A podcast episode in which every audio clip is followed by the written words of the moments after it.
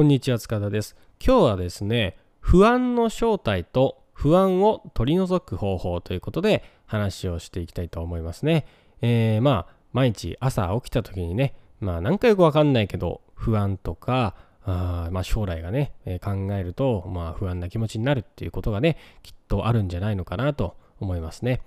ではなぜこうした不安という気持ちが出るのか、まあ、不安の正体とは何かということで話をしていきたいと思いますね。で、まあ不安の、えー、正体、まあ、不安の原因とは何かっていうとですね、これは妄想ですよね。えー、頭の中で描いた負のイメージ、まあ、これが不安ということになってまして、まあすごく簡単に言ってしまえば、まあ、考えすぎてしまうこと、まあ、つまり思考が巡ってしまうこと負の思考が巡ってしまうことが不安ということになるわけですね。まあ、これは、まあ、妄想なわけなんで、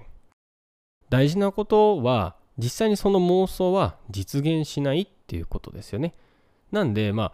実現しない妄想、これに取りつかれてる状態っていうのが、まあ、不安っていう、不安に駆られてるっていう状況になるわけですよね。うん。まあ、これが不安の正体って言ってもいいんじゃないのかなって思いますね。で、じゃあなんでね、この多くの人は不安に取りつかれてしまうのかっていうのはあ、まあ、まずねその自分が取りつかれてるっていうことに気がつかない気がついていないっていうこともあるんですけれども、まあ、一番大きな原因というのはこれはやはりないものばかりに目を向けているっていうことですよね。まあ、足りないものとか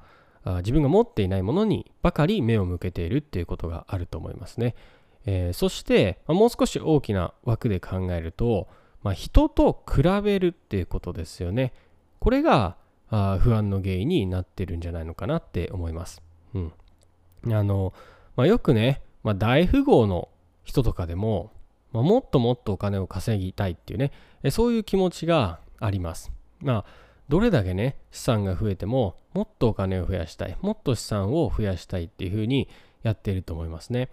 で、なぜね、えー、まあ本当使い切れないぐらいのお金があるのになんでもっと稼ごうとするのかっていうことなんですけどあのこれはねお金が欲しいとかそういうことじゃなくてみんなあの負の変化を嫌うんですよね。うんまあ、お金が増やしたいということじゃなくてお金が減っちゃうことのその変化の幅これを嫌っているわけなんですよね。うん、でこれを人と比べたりしてでまあ不安に駆られてっていうねことでだから、まあお金がね、本当に使い切れないぐらいあるのに、まあお金に取りつかれちゃってる人っていうのも結構いるんじゃないのかなって思いますね。うん。で、じゃあこの不安を消し去るためには、まあ、漠然としたよくわからない不安を消し去るためにはどうすればいいかっていうと、これはすでに、まあ、今自分が豊かであるっていうことを認識することですよね。まあ、それがしっかりできれば、それに集中することができれば不安はだんだん消えていくと思いますね。まあつまり不安になっている状態っていうのは自分の視野が狭くなってしまっている状態なんですよね。えー、他人の世界観に支配されてるっていう状況だと思うんですね。うん、だから自分が置かれてる本当の豊かさとかが見えてないっていうことなんですよね。うん。でも本当のところを言えばね、これはね、すごいおかしな話で、まあ、日本に我々住んでますけどね、まあ、日本の豊かさ、これをベースにして考えてみれば、まあ、あまりね、比べるっていうことはね、あのダメって言うんですけど、まあ、普通に考えてみて、こんなに安全な国っていうのは、まあ、そうそうないですよね。まあ、夜、女性が一人で歩けたりとか、そういう国って本当に稀ですし、まあ、事件もね、ほとんどありませんし、まあ、とにかく安全だっていうこともありますよね。で、あと、まあ、財政面でね、まあ、最近あんまり良くないっていう話も、まあまあ、いろんなところでありますけど、まあ、かといってね、じゃあ、なんかやらかしたとして、それで餓死するかっていうと、まあ、そうそうないですよね。うん。何をやっても死なないと。まあ、どんな挑戦をしても、まあ、自己破産とかもあるしね、うん。あの生活保護とかもあるし、最低限の、人間としての最低限の生活っていうのを保障されてるわけですよ。うん。いや、これがまあ、他の国であれば全然そんなことないわけですよね。普通に何かやらかしてお金がなくなって餓死しちゃうっていうことも全然あるわけじゃないですか。だからすでにもう豊かなんですよね。うん。誰であっても、日本にいる限りは。だから、それに気づかないで、えー、不安に駆られてしまってるっていうこともあると思いますね。えー、僕はそうですね、まあ、年末かな？年末クリスマスのイベントっていうのをね家族でやった時に思ったんですけどね、まあ、子供たちがねプレゼントをもらってで、まあ、ごちそうを食べてっていうのがね、まあ、最近の、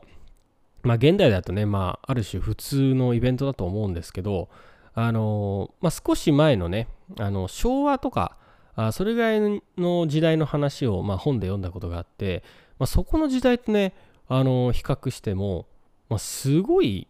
豊かだなって思ったんですよね。まあ、そんなクリスマスにごちそう食べるとかね、そんなこともね、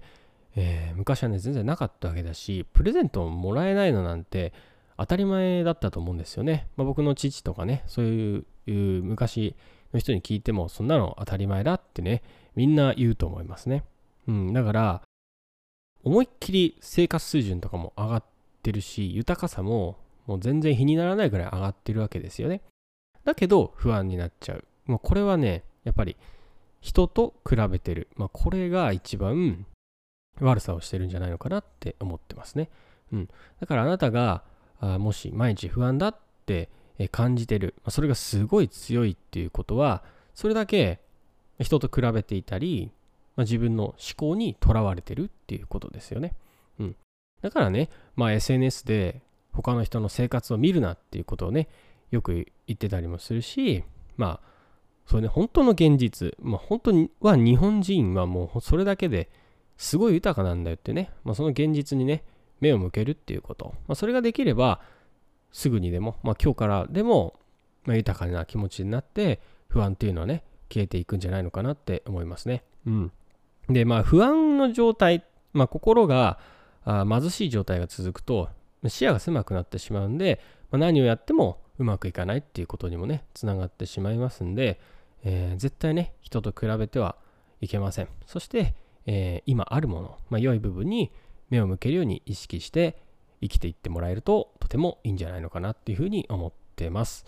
はい。ということでね、今日は不安の原因と不安を取り除く方法について話をしてみました。今日も聞いてくださってありがとうございます。では、良い一日をお過ごしください。